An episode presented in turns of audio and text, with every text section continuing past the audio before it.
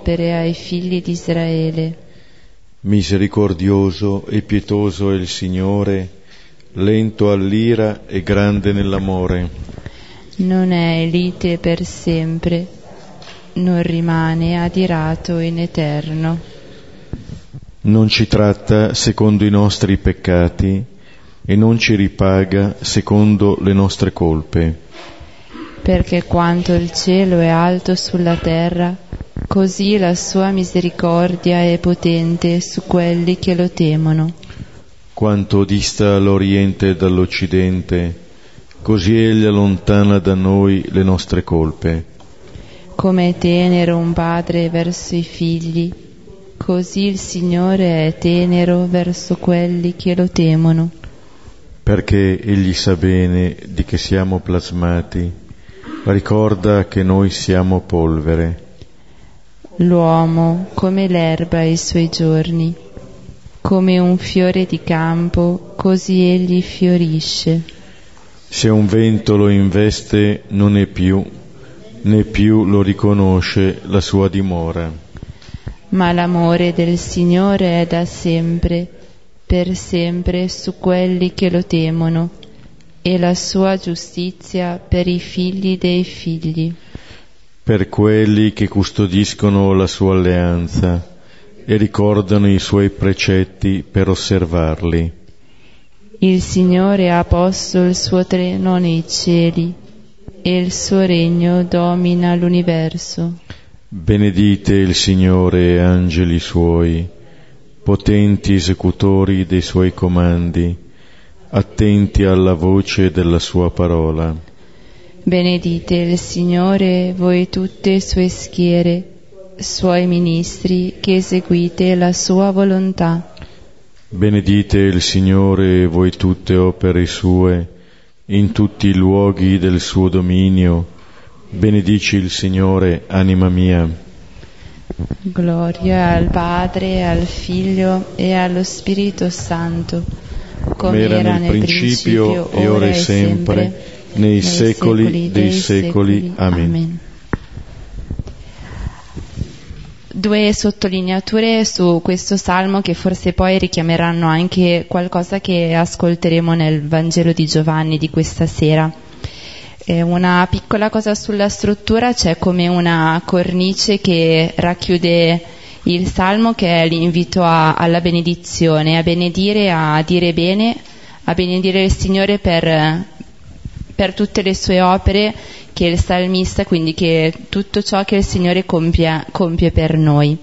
E c'è una poi prima parte dal versetto 4 al versetto 10 dove è più centrata sull'amore e sul perdono di Dio e poi invece una seconda parte prima della benedizione finale dove da una parte si parla di nuovo di questo amore e perdono di Dio che si confronta un po' con quella che è la fragilità umana. E mi sembrava che erano un po' due i temi che ritornano nel Salmo. Il primo è quello di osservare un po' la parola del, del Signore, lo, lo, ricorda un po' il, il, versetto 18, che quelli che custodiscono la sua alleanza ricordano i suoi precetti ma anche per eh, un motivo di benedizione per, per la sua parola e, e, l'osservare la parola ritorna un po' sia all'inizio del brano di questa sera che poi anche verso la fine e ritorna il legame poi alla, alla vita eterna. E, e, l'altra che mi sembra che ritorni con forza in tutto il Salmo è appunto che è anche un po' il titolo del Salmo che, che Dio è amore eh, ricorda è grande, quanto è grande la sua bontà e misericordia che ci circonda, al versetto 11 e 12 paragona il cielo e la terra e l'Oriente all'Occidente, quindi a dire qualcosa che è infinito. E, mh, mm, all'inizio del brano di oggi mh, mm, sentiremo dire che conoscerete la verità e la verità farà liberi. E, così forse è un po' un azzardo, però forse la, scoprire la verità è scoprire che Dio è amore, questo cambia poi la nostra relazione nel riconoscerci figli e poi riconoscerci fratelli. E Giovanni lo ricorda anche poi nella sua prima lettera al capitolo 4 dove ripete che Dio è amore. Bene, il Salmo ci introduce al brano di oggi, è un lungo brano. Concludiamo con stasera il capitolo ottavo, Giovanni 8, da 31 a 59. Noi abbiamo visto in precedenza il capitolo 7 e il capitolo 8 che eh, sono i, i, due capitoli che eh, si innestano un po' sulla festa delle capanne. Il capitolo ottavo eh, cominciava col racconto del tentativo di lapidare la donna sorpresa in adulterio e dopo la parola di Gesù eh, tutti lasciavano lì le loro pietre e poi eh, Gesù che eh, si proclamava luce del mondo e eh, la testimonianza che Gesù dava su di sé, le resistenze di alcuni giudei, l'incomprensione di alcuni giudei con un finale abbastanza inaspettato che era l'adesione di alcuni di loro. Mm. A queste sue parole molti credettero in lui. Ecco, eh, Gesù aveva parlato di sé, aveva detto che eh, l'avrebbero riconosciuto in particolare quando avrebbero innalzato il figlio dell'uomo, come dire, Gesù proclama che la verità sua e quindi di Dio noi la scopriremo quando Gesù sarà innalzato. Lì non ci sarà più possibilità di equivoco, si rivelerà in pienezza. Nei sinottici sappiamo in quel momento viene squarciato il velo del Tempio dall'alto verso il basso, come dire lì c'è la piena rivelazione di chi è Dio per noi e di chi siamo noi per Lui. Ma Gesù in un certo senso anticipa in questi dialoghi, a volte molto tesi, e lo vedremo anche stasera, con questi giudei questa sua rivelazione, la rivelazione del Padre di sé, ma anche di noi. Ecco, di fronte a questa rivelazione, eh, man mano crescono anche eh, l'opposizione, qui vedremo anche di coloro che hanno creduto in Lui. Vedremo in tal modo che l'adesione di fede non è qualcosa che avviene in un momento, qualcosa di puntuale, L'adesione di fede richiede il cammino di una vita. E allora ascoltiamo adesso per intero il brano, poi non ci fermeremo proprio su versetto e per versetto, ma prenderemo dei nuclei tematici di questo capitolo. Giovanni 8, versetti da 31 a 59.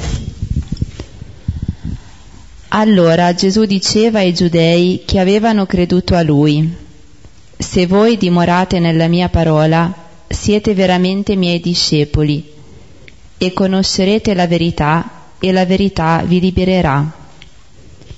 Gli risposero, siamo stirpe di Abramo e non siamo mai stati schiavi di nessuno. Come dici tu, diventerete liberi? Rispose loro Gesù, Amen, amen vi dico Chiunque fa il peccato è schiavo del peccato. Ora lo schiavo non dimora per sempre nella casa, il figlio dimora per sempre. Se dunque il figlio vi libera, sarete davvero liberi. So che siete stirpe di Abramo, ma cercate di uccidermi, perché la mia parola non trova posto in voi. Io dico le cose che ho visto presso il Padre. Anche voi dunque fate le cose che avete ascoltato dal Padre vostro. Risposero e gli dissero, Il nostro Padre è Abramo. Dice loro Gesù, Se siete figli di Abramo, fareste le opere di Abramo. Ma ora voi cercate di uccidere me un uomo che vi ha detto la verità che ha udito dal Padre. Questo Abramo non lo fece. Voi fate le opere del Padre vostro. Gli dissero allora, noi non siamo nati da prostituzione, abbiamo un solo Padre, Dio. Disse loro Gesù, se Dio fosse vostro Padre, amereste me io infatti da Dio uscì e vengo. Non sono infatti venuto da me stesso, ma Egli mi mandò. Perché non comprendete il mio linguaggio? Perché non potete ascoltare la mia parola? Voi siete dal padre, il diavolo, e volete fare i desideri del padre vostro. Quello era omicida dall'inizio e non è stato nella verità, perché non c'è verità in lui. Quando dice la menzogna, parla dal suo, perché è menzognero e padre della menzogna. Io invece che dico la verità, non mi credete. Chi tra di voi mi convince di peccato? Se dico la verità, perché voi non credete a me? Chi è da Dio ascolta le parole di Dio. Per questo voi non mi ascoltate, perché non siete da Dio. Risposero i giudei e gli dissero, non diciamo bene noi che tu sei un samaritano e hai un demonio? Rispose Gesù, io non ho un demonio, ma onoro il Padre mio e voi disonorate me. Ora io non cerco la mia gloria, c'è chi la cerca e giudica. Amen, amen vi dico, se qualcuno osserva la mia parola non vedrà affatto morte in eterno. Allora dissero a lui i giudei, adesso abbiamo conosciuto che hai un demonio. Abramo morì e pure i profeti e tu dici, se qualcuno osserva la mia parola non gusterà affatto morte in eterno? Sei tu forse più grande del nostro padre Abramo, il quale morì? Anche i profeti morirono. Chi fai di te stesso? Rispose Gesù, se io glorifico me stesso, la mia gloria è nulla. È il Padre mio che glorifica me, quello che voi dite che è il vostro Dio e non lo conoscete, e io invece lo conosco. Se dicessi che non lo conosco, sarei simile a voi, menzognero, ma lo conosco e osservo la sua parola. Abramo, il vostro padre, esultò alla vista del mio giorno, e lo vide e si rallegrò. Gli dissero allora i giudei, non hai ancora cinquant'anni e hai visto Abramo? Disse loro Gesù, Amen, Amen vi dico, prima che Abramo fosse, io sono. Presero allora pietre per gettarle su di lui, ma Gesù si nascose e uscì dal Tempio. In questo brano ricorrono eh, varie, per diverse volte varie parole, per esempio padre, Abramo, la verità, la libertà. Ed è un, un brano che nel suo finale fa una specie di inclusione con quello che era stato l'inizio, con il racconto della, della donna adultera portata lì davanti a Gesù. Là si voleva lapidare questa donna, sorpresa in flagrante adulterio, e le pietre rimangono lì, adesso pietre vengono ancora alzate per lapidare Gesù che ha proclamato eh, la propria divinità e eh, è quel Gesù che ha proposto appunto il perdono all'inizio, adesso viene lapidato. Questo ci dice, o meglio, si vuole lapidarlo, questo ci dice che eh, in, questo, in, questo, brano abbiamo a che fare con eh, questa incredulità che serpeggia sempre e che qui si manifesta c'è una resistenza eh, da parte di queste persone, al punto che i giudei che avevano creduto in lui, che avevano creduto a lui e a cui si rivolge all'inizio, poi diventano tutt'uno ancora con gli altri giudei. Come dire che si ritorna un po' allo stato di prima, si ritorna indietro. Il cammino di fede non è lineare. Abbiamo già visto anche al capitolo sesto Molti di quelli che, sono, che stavano con Gesù poi si sono tirati indietro, al punto che Gesù era andato a chiedere ai dodici se anche loro volevano andarsene. Ecco, di fronte a queste resistenze eh, Gesù invita a fare chiarezza e soprattutto qui attraverso eh, alcuni termini chiave su cui pian piano torneremo, appunto la verità, la libertà e la paternità di Dio.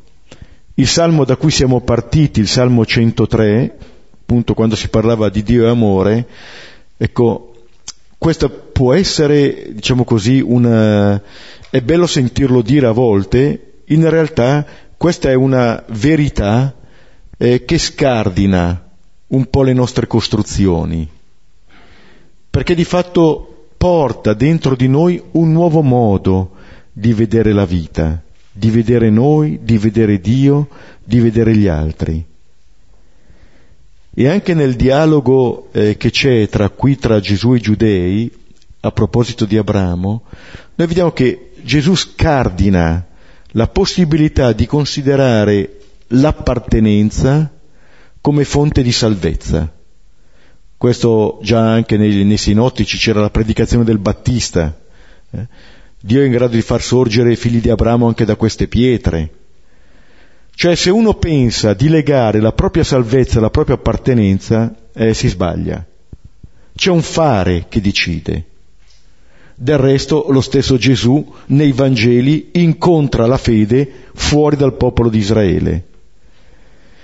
I giudei qui rappresentano, lo dicevamo già altre volte, non tanto una categoria del popolo di Israele, ma una sorta di patologia della nostra fede, del nostro rapporto di fede, quando impostiamo male il nostro rapporto con Dio. E allora adesso eh, divideremo questo brano in tre parti e ci fermeremo un po' più a lungo su ognuna di questa parte.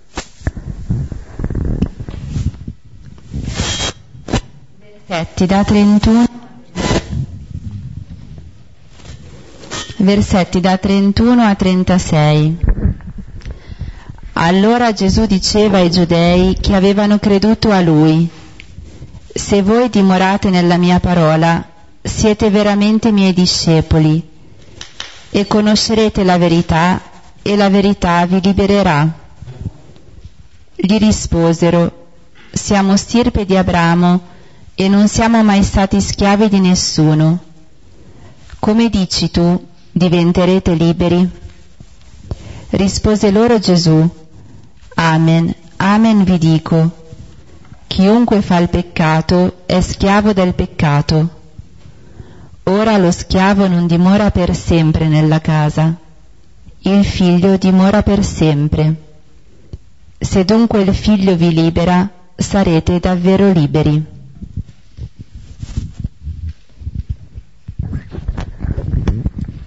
Ecco, Gesù si rivolge ai giudei che avevano creduto a lui.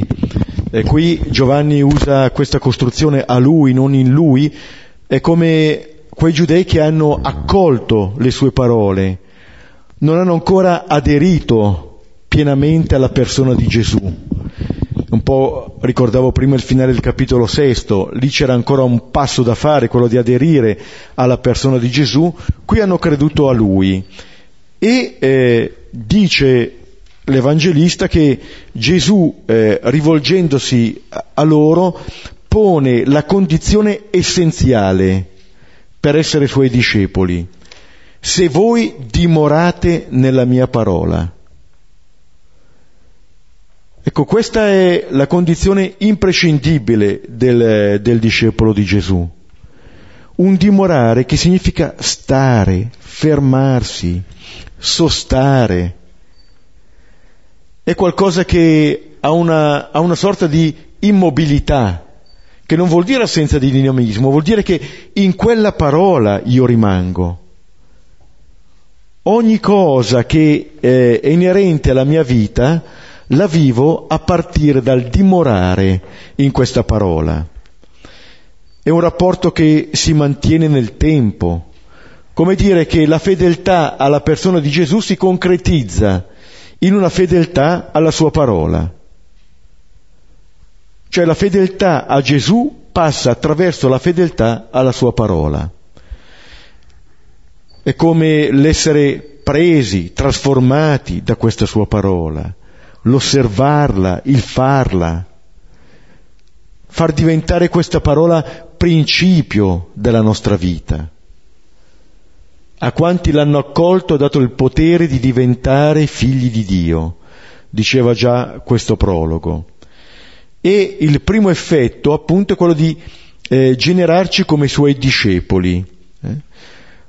In un certo senso la, eh, la libertà del discepolo è una libertà che si vive nella dipendenza. Allora qua bisogna intendersi sul termine libertà, perché in una prima accezione per noi libertà vuol dire fare quello che, che mi piace, oggi voglio fare questo, domani voglio fare quest'altro, eccetera, eccetera. Questa è una forma di schiavitù sottile. Eh? Dipendo, o dipendo da me, dai miei umori, o dipendo dallo sguardo degli altri su di me. Non sono ancora libero. Oppure può esserci anche eh, una libertà che è puro arbitrio. Nella scrittura la vera libertà è una libertà che si attua nell'obbedienza, nell'ascolto di una parola che mi rende libero. Possiamo fare anche un altro esempio. Capitolo sesto di Matteo, quando dice quando preghi, quando digiuni, quando fai l'elemosina, eh, non farlo mai davanti agli altri in un certo senso neanche a te stesso, non sappi alla tua sinistra quello che fa la tua destra, ma solo il Padre tuo che vede nel segreto. E il Padre tuo che vede nel segreto ti ricompenserà. Cosa sta dicendo Gesù? Sta dicendo che sotto uno sguardo noi finiamo sempre, però ci sono degli sguardi che ci rendono schiavi e degli sguardi che ci rendono liberi. Lo sguardo del Padre è lo sguardo che ci rende libero ci rende figli. Sotto il suo sguardo noi siamo figli.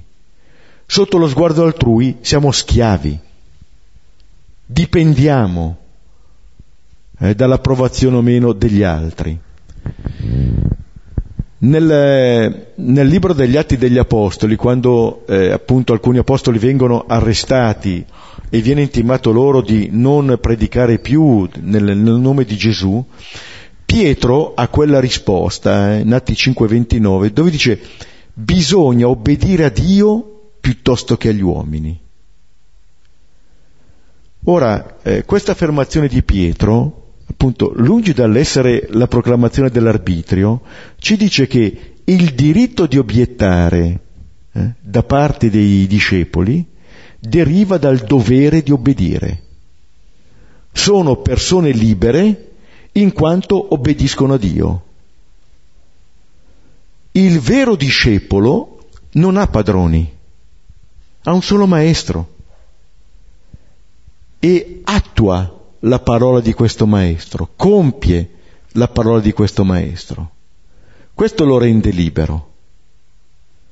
Allora discepolato e dipendenza vanno assieme. Poi dice Gesù però ancora, se voi dimorate nella mia parola, siete veramente i miei discepoli, conoscerete la verità.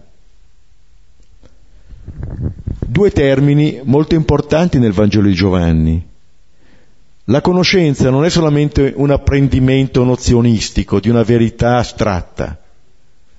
La conoscenza è un far proprio quello di cui qui si parla, della verità ha una portata esistenziale questa conoscenza, ma anche la verità.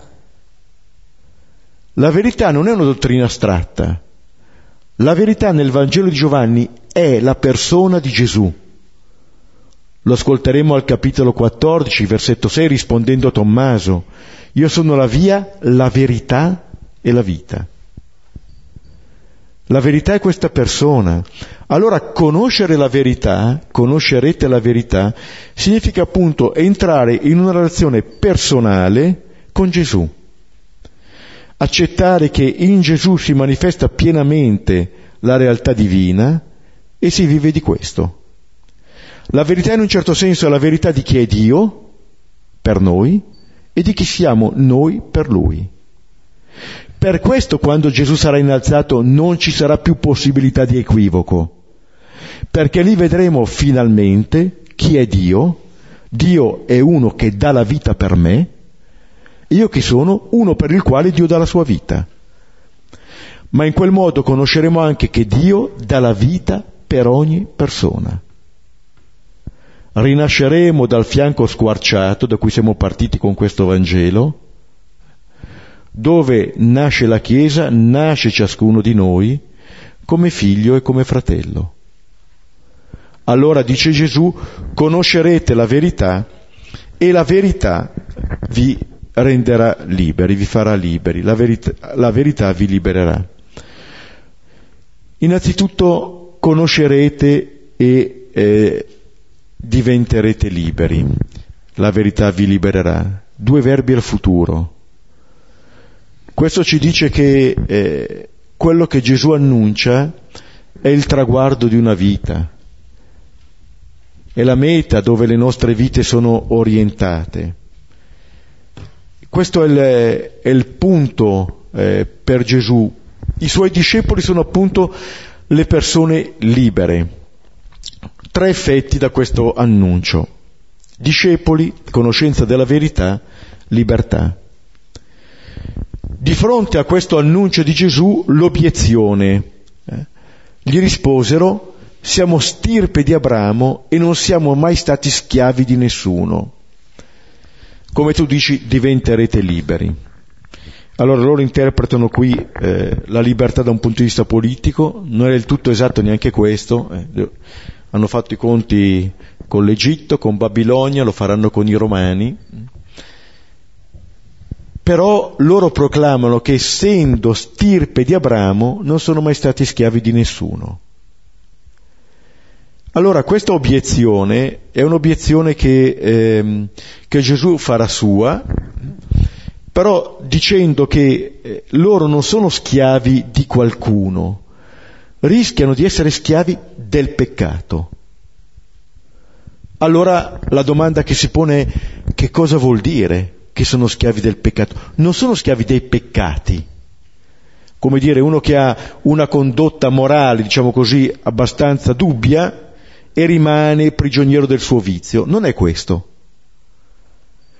Il peccato per, eh, per il Vangelo di Giovanni è non accettare la rivelazione che Gesù fa del Padre è separarsi da questo Padre non accettarci, cioè non vivere la propria realtà di figli. Lo abbiamo detto e ripetuto, ma vedete, qui è un, è un andamento proprio a spirale, si gira attorno a questo tema. Per paradossale che possa sembrare, la fatica qui, eh, di queste persone a cui si rivolge, di noi lettori del Vangelo, è proprio quella di accettarci fondamentalmente come figli amati di accettare la nostra verità, di, di accettare che la vita ci venga da altro, da qualcun altro, e di accettare che quella che è la nostra verità sia la verità di ogni altra persona.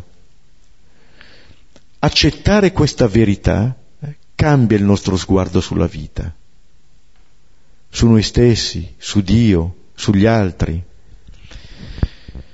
In un certo senso, per Gesù, la libertà piena la sperimentiamo quando? Quando accogliamo questa nostra verità appunto di figli amati.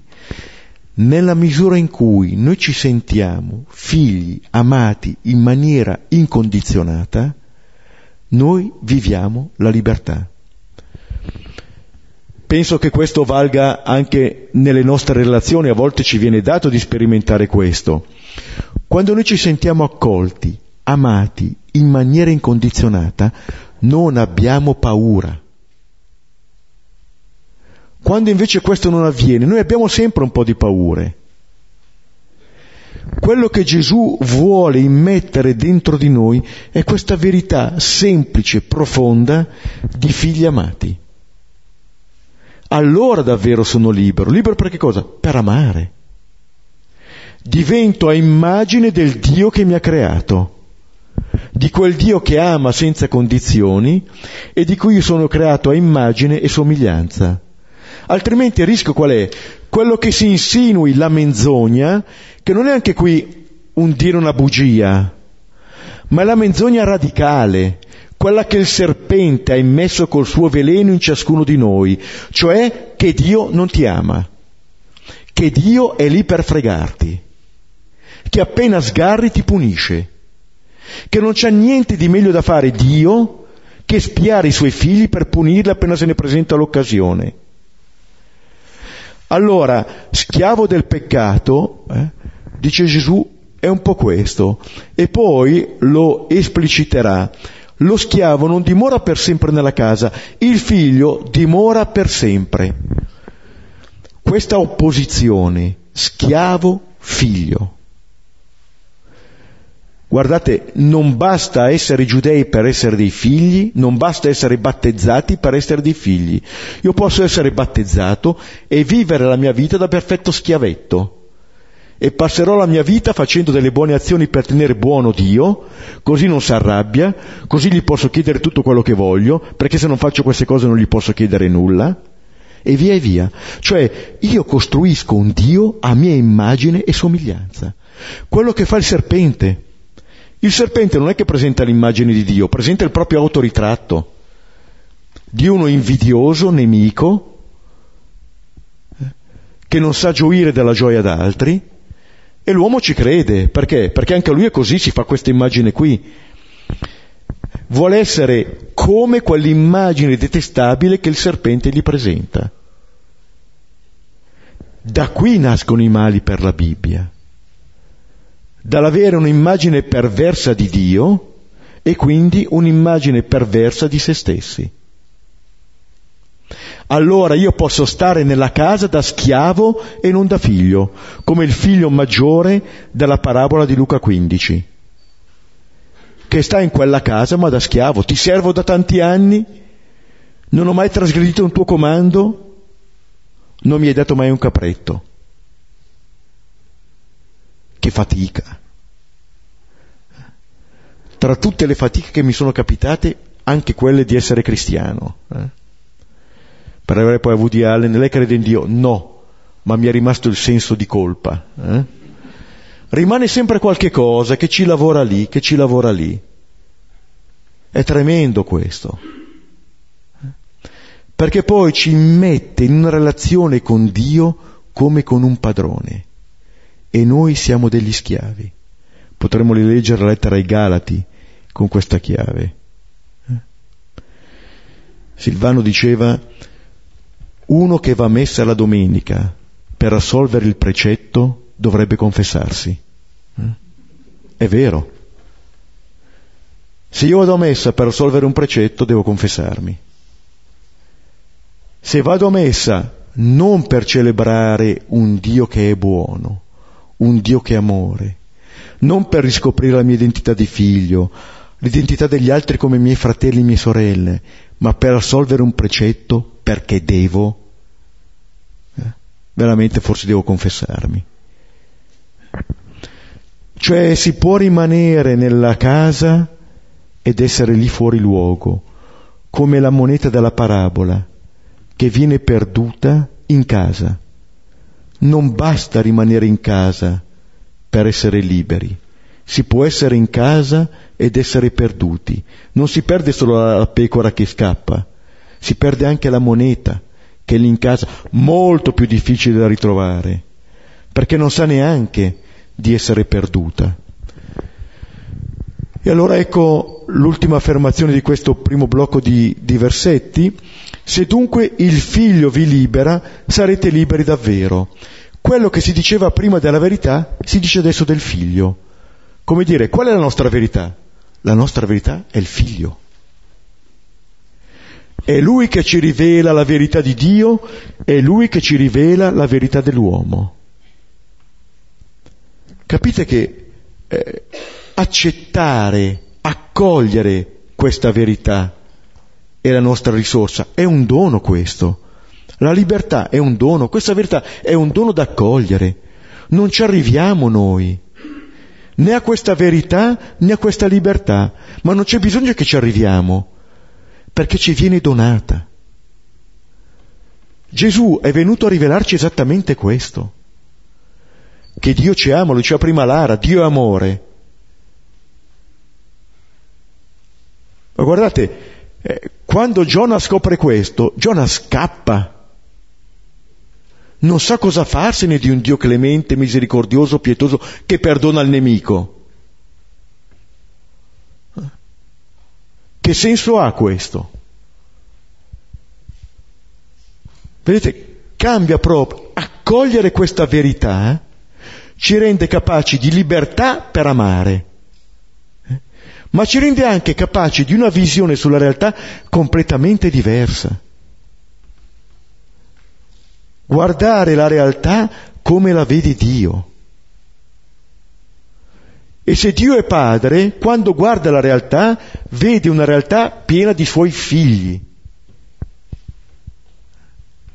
C'era nel brano del Vangelo di oggi. Eh, quale padre tra voi, se il figlio gli chiede da mangiare, gli darà invece qualcosa di velenoso? Quale padre? Eh? E perché allora bloccare questa visione di Dio su alcuni? Riconoscere Dio come Padre eh, ci porta a riconoscere noi stessi, ma ogni altra persona come suoi figli, come sue figlie.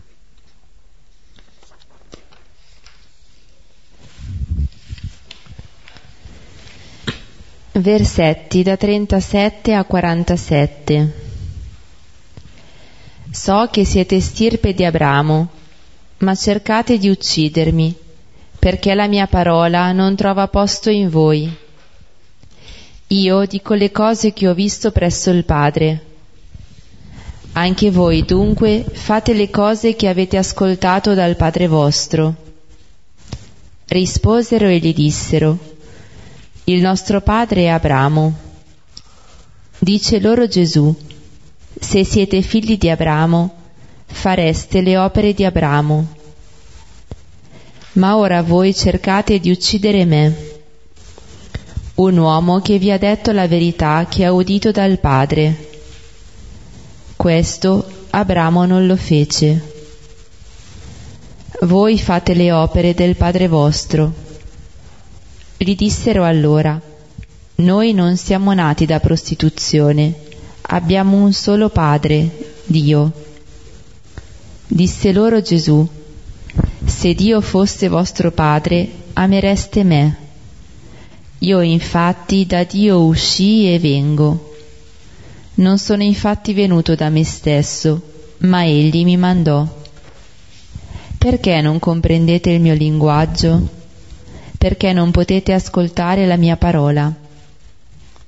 Voi siete dal Padre, il diavolo, e volete fare i desideri del Padre vostro quello era omicida dall'inizio e non è stato nella verità, perché non c'è verità in lui.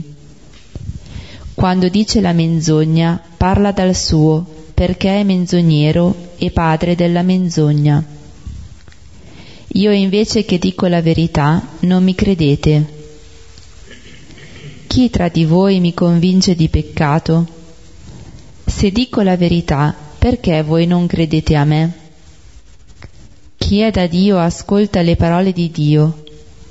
Per questo voi non mi ascoltate, perché non siete da Dio. Ecco, in questi versetti eh, emerge la, la questione della discendenza, la stirpe di Abramo, siamo figli di Abramo, poi siamo figli di Dio e poi pian piano eh, Gesù mette appunto davanti ai loro occhi un'altra paternità. Eh, quella che lui appunto chiamerà quella del diavolo. E Gesù dice che loro cercano di ucciderlo perché la sua parola non trova posto in loro. Cioè, aveva appena detto se voi dimorate nella mia parola. Ma questa parola non trova posto in loro. Cioè, non può trovare posto perché loro sono già occupati da un'altra parola, hanno già accolto un'altra parola. Allora, la questione decisiva, siccome eh, loro si, fa, si, rifanno al medesimo Dio, è quella del fare. Eh? Voi fate le cose che avete ascoltato dal Padre vostro. Allora, e poi verrà ripreso, eh, se siete figli di Abramo fareste le opere di Abramo, qui nella traduzione Silvano ha mantenuto quella sintassi un po' goffa che c'è nel testo, ma è così, non se foste, se siete, dice così.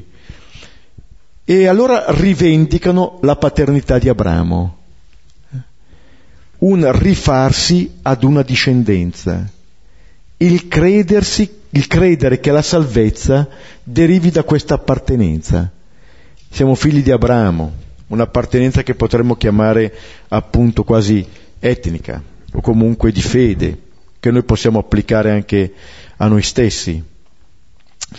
Però dice Gesù che se fossero figli di Abramo farebbero le opere di Abramo, invece cercano di ucciderlo. Non fanno opere di vita, ma opere di morte. Come dirà del padre, de, appunto del loro padre, il diavolo, omicida fin dal principio. Loro rivendicano di non essere figli di prostituzione, cioè di essere appunto, eh, di non essere idolatri, di venerare l'unico Dio, e Gesù su questo appunto ha da ridire, se Dio fosse vostro Padre, amereste me. Ecco, Gesù in, questo, in tutto questo brano rivela se stesso come il figlio amato, rivela anche eh, la propria dignità e si meraviglia lui stesso della resistenza che trova. Ecco, una resistenza forte di fronte alla sua parola e rivela che questa resistenza deriva dal loro padre, eh, che è appunto il diavolo, il divisore, eh, il divisore che divide appunto il, crese- il credente presunto tale da chi? Da Dio, lo separa, gli fa credere che Dio è il nemico, lo separa anche da se stesso, non si accetta quale figlio amato?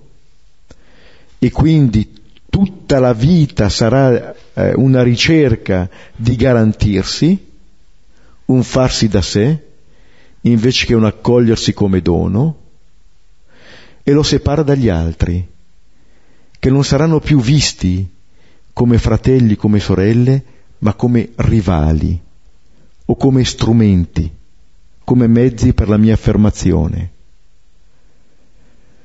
A questo conduce il diavolo. Eh, lo abbiamo visto attraverso la parola del serpente, eh, qui non dobbiamo pensare ad un essere... È questo, questo combattimento che c'è dentro ciascuno di noi contro queste forze del male, che ci spingono a rifiutare questo Dio che ci ama e che ama tutti. E allora il rischio qual è? Quello di impostare la nostra vita appunto su una eh, menzogna che riguarda tutta la nostra vita, che ti fa vedere l'altro come qualcuno su cui tu devi primeggiare, che se qualcosa riguarda lui è tolto a te. Guardate, questo è, avverrà sempre, in tutte le forme, anche in quelle magari, beh, nel collegio dei dodici avveniva in maniera lampante, no? Chi sia il più grande. Queste sono tutte cose, sono tutte forme in cui noi rifiutiamo questa verità di Dio. Rifiutiamo la nostra verità di figli amati. Eh, in un certo senso il, il volersi garantire la vita così è proprio l'attestazione che noi non ci sentiamo amati. Perché altrimenti non faremmo queste cose qui. Saremmo già a posto, saremmo già tranquilli. E invece cerchiamo sempre delle sottili forme di affermazione perché, per sentirci qualcuno. Ma la nostra verità non viene da questo. Questa è una forma di idolatria sono le opere delle nostre mani, fosse anche la costruzione del nostro io, perfettamente religioso. Direbbe Paolo, 1 Corinzi 13, potrei dare anche il mio corpo per essere bruciato, ma se non ho l'amore non mi giova nulla. Diventa quasi un'affermazione di egoismo, eh? come quello che farà dire a Pietro, darò la mia vita per te. Bravo, c'è il Signore che la sta dando per te. Stai capovolgendo il Vangelo e non te ne accorgi. C'è un tuo io che si afferma. Un io che si afferma in questo modo è un io che non si riconosce amato. E allora sarà una ricerca eh, quasi spasmodica nella nostra vita per essere qualcuno. E allora quello che eh, Gesù afferma, appunto, chiede a Dio ascoltare le parole di Dio. Per questo voi non mi ascoltate, perché non siete da Dio. Cioè la vostra origine è altra. E la vostra origine è quella che vi condanna già in questa vita. L'inferno è già in questa vita. Ecco allora che Gesù vuole far prendere consapevolezza a queste persone della menzogna che li abita. Vedete, il nemico è così, menzognero e omicida, nemico della vita, nemico della verità, di quella verità che è quella di cui parlavamo prima.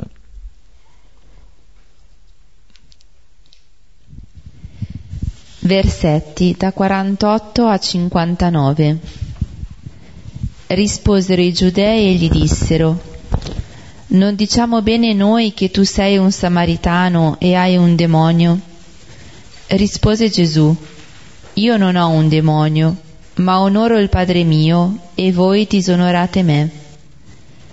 Ora io non cerco la mia gloria, c'è chi la cerca e giudica. Amen, amen vi dico. Se qualcuno osserva la mia parola, non vedrà affatto morte in eterno. Allora dissero a lui i giudei, adesso abbiamo conosciuto che hai un demonio. Abramo morì, eppure i profeti, e tu dici, se qualcuno osserva la mia parola, non gusterà affatto morte in eterno. Sei tu forse più grande del nostro padre Abramo, il quale morì?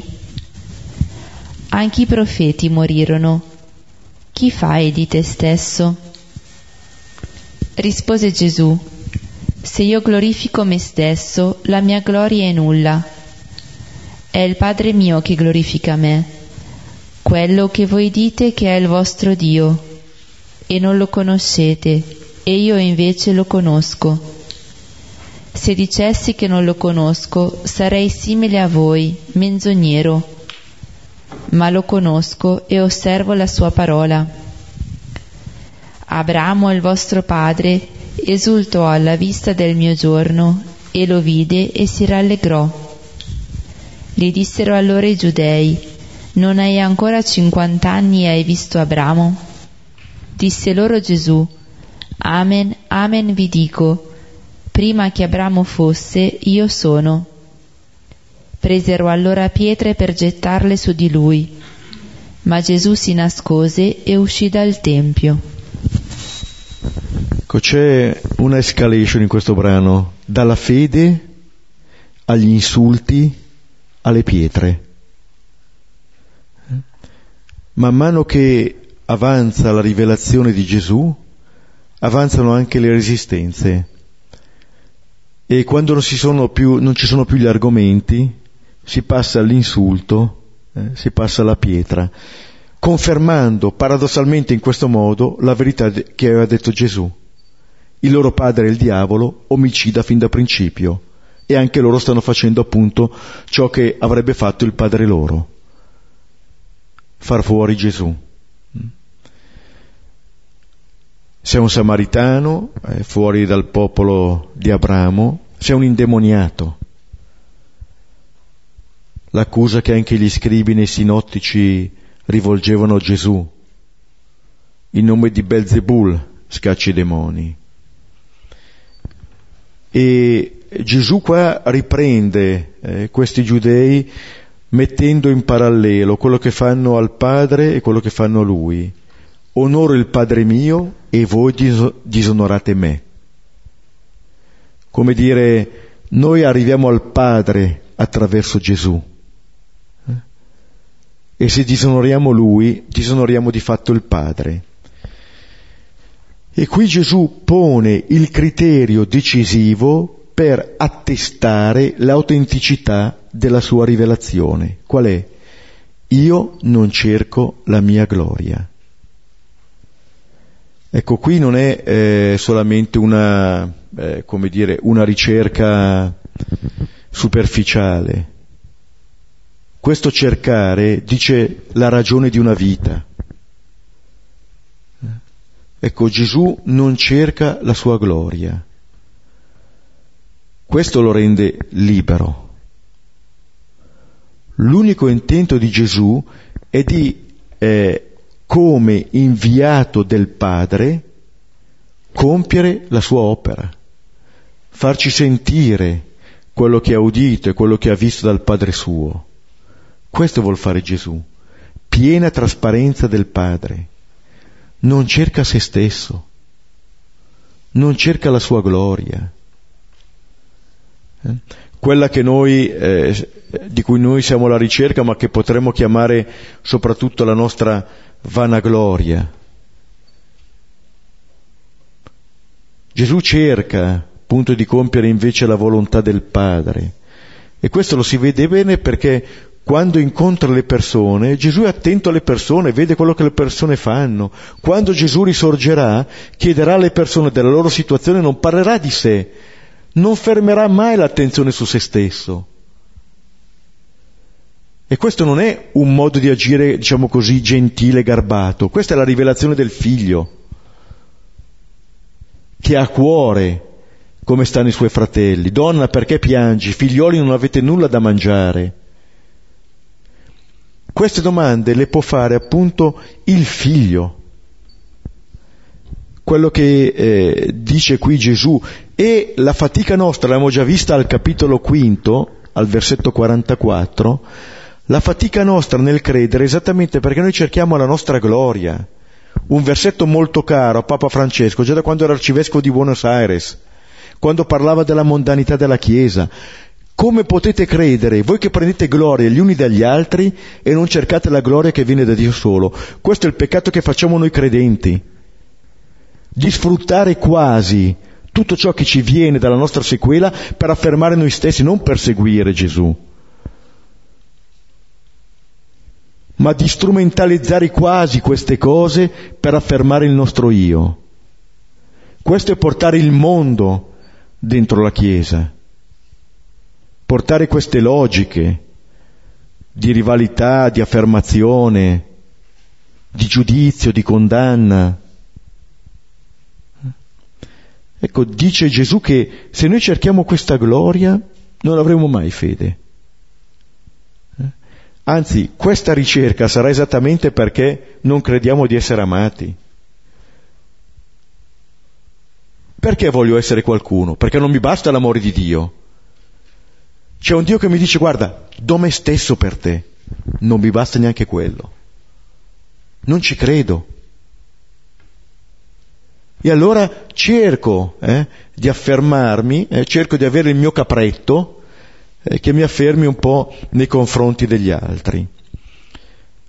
C'è il Dio che cerca la, la gloria e giudica la gloria di Gesù. E poi la seconda delle tre affermazioni di rivelazione. Amen. Vi dico se qualcuno serve la mia parola, non vedrà affatto morte in eterno. È libero dalla morte. È libero dalla paura della morte. Perché questa nostra ricerca di affermazione è esattamente eh, la manifestazione dell'essere schiavi della paura di morire, come dice la lettera agli ebrei. Per questa paura noi siamo schiavi per tutta la vita. E non è solamente la paura di morire, la paura fisica, eh, quella ce l'abbiamo, ma appunto tutte le varie paure, no? Sotto, le, sotto cui questa paura si nasconde. La paura di non essere considerati, la paura di non contare, la paura di rimanere soli, la paura di non essere amati, la paura della brutta figura, tutte queste paure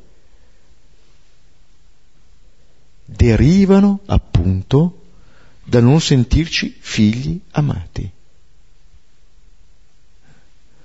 da non accogliere pienamente nel fondo di noi stessi questa verità. E allora ecco il fraintendimento. Eh? Abramo morì eppure i profeti tu dici, eh? sei tu forse più grande del nostro padre Abramo? Eh? Ricordate cosa diceva la Samaritana? Sei tu più grande del nostro padre Giacobbe che ci diede questo pozzo? sei tu più grande di questo, mettiamoci tutto quello che vogliamo dietro Abramo, Giacobbe. Possiamo mettere tutte le formule in cui noi abbiamo messo la nostra fede, la nostra costruzione. Si chiami Abramo, Giacobbe, Sant'Ignazio, tutto quello che volete. Queste sono vie, ma non sono degli assoluti. Cosa c'è da parte di questi giudei? Assolutizzare quello che ritengono la loro esperienza è come dire ciò che passa di lì va bene, ciò che non passa di lì non va bene. E allora ci accorgiamo eh, di che cosa succede nel finale di questo brano. Eh. Gesù rivela la sua divinità prima che Abramo fosse io sono e poi quando prendono delle pietre per gettarle su di lui si nascose e uscì dal Tempio. Questa, questo finale, questa uscita dal Tempio è forte. Se ne va Gesù dal Tempio. In un certo senso lui è il Tempio. Ma dalla, dall'altra parte potremmo dire Gesù se ne va da tutte le costruzioni che noi mettiamo in piedi per rinchiuderlo lì, per il dire Dio è così, è come l'ho conosciuto io. Guardate, eh, questo ci fa diventare quasi dei difensori di Dio. Perché? Perché pensiamo che quello che Dio ha manifestato a noi sia il tutto. Isaia dice i lembi del suo manto riempivano il Tempio. Bastano i lembi del manto del Signore a riempire il Tempio. Il resto è fuori. Chissà dov'è. Chissà dov'è. Quello che è importante è appunto che noi accogliamo la sua verità di padre che ama, la nostra verità di figli amati e la verità degli altri, anche loro figli e figli amati. Questo è il punto. Dio è spirito, diceva la Samaritana, e quelli che lo adorano devono adorarlo in spirito e verità. In questa verità che Gesù sta proclamando. Altrimenti appunto il Signore uscirà eh, da questo Tempio e con Gesù è Dio stesso che esce dal Tempio. Ecco, forse eh, questa è una realtà che quando Gesù diceva dimorate nella mia parola, proprio perché non diventeremo mai padroni di quella parola, ma saremo sempre portati da quella parola. Sapete, termino con l'esempio eh, di Mosè e di Elia, che sul Sinai hanno tutti e due un incontro con il Signore, saranno i due testimoni della trasfigurazione. Però Elia riconoscerà il Signore nel mormorio, nel silenzio del vento, in una brezza leggera. Non era nel fuoco, non era nel tuono, non era nel vento. Mosè il contrario. L'ha riconosciuto nel vento, nel fuoco, nel terremoto. Non è che uno si è sbagliato e l'altro no. Tutti e due. Ma nessun segno al monopolio di Dio. Dio è libero di comunicarsi alla persona secondo quanto è il bene di quella persona. Allora non posso imprigionare Dio nel poco che io so di Lui. Anzi, saprò riconoscere anche nell'altro l'incontro che lui ha fatto con Dio, anche se in maniera diversa dalla mia. I frutti poi lo faranno vedere. Eh? Una vita fraterna vivibile qui ed ora. Questo testimonia l'incontro avvenuto col Padre. Ora ci fermiamo su questo brano lungo, hm? poi chi vuole può condividere.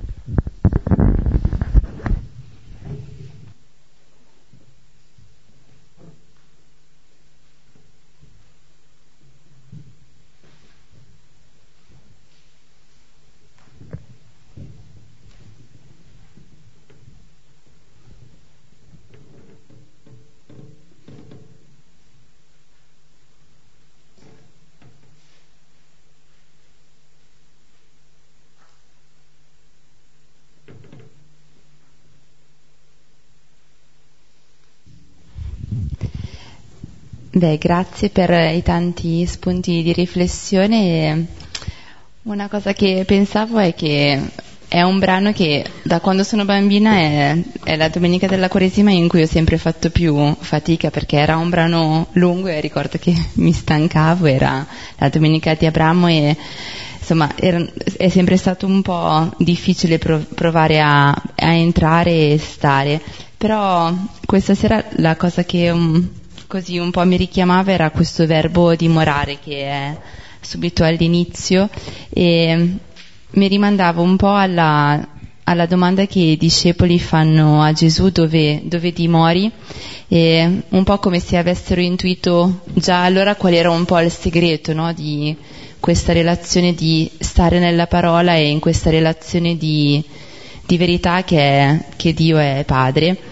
E, e, poi mi veniva in mente anche il, il capitolo 15 dove Gesù invita i discepoli a, a, rimanere nel suo amore, insomma, a dimorare nel suo amore, è un po' come se stare e farsi accompagnare dalla parola equivale un po' poi a stare e dimorare nel suo amore.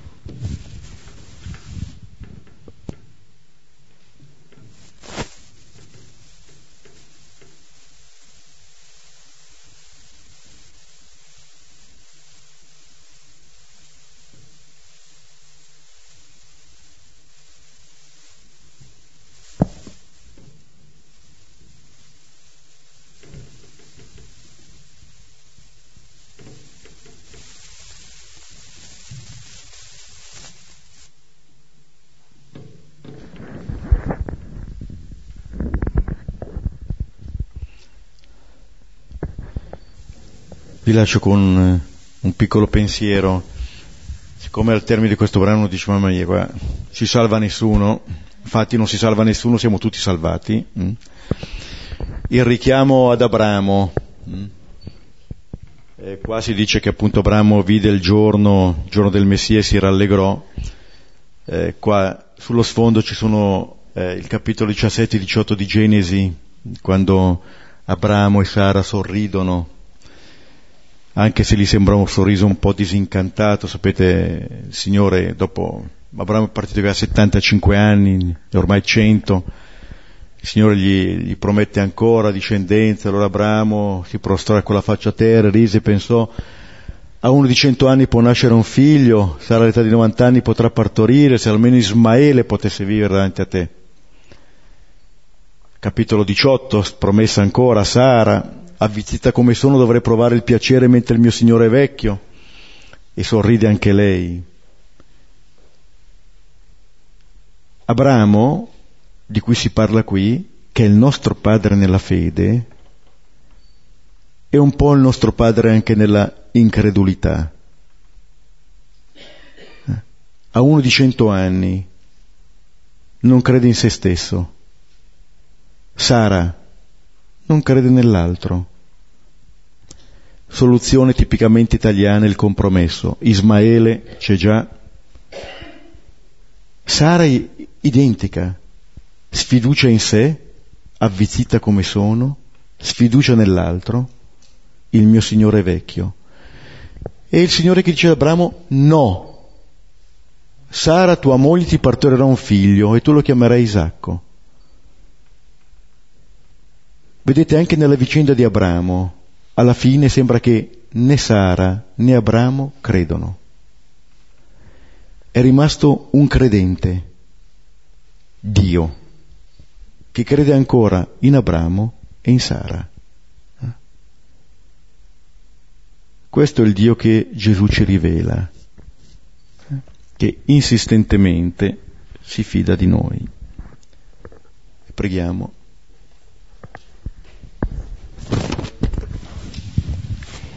Padre nostro che sei nei cieli, sia santificato il tuo nome, venga il tuo regno, sia fatta la tua volontà, come in cielo così in terra. Dacci oggi il nostro pane quotidiano e rimetti a noi i nostri debiti, come anche noi li rimettiamo ai nostri debitori, e non abbandonarci alla tentazione, ma liberaci dal male. Nel nome del Padre, del Figlio e dello Spirito Santo. Arrivederci, ci vediamo martedì prossimo. Buonanotte.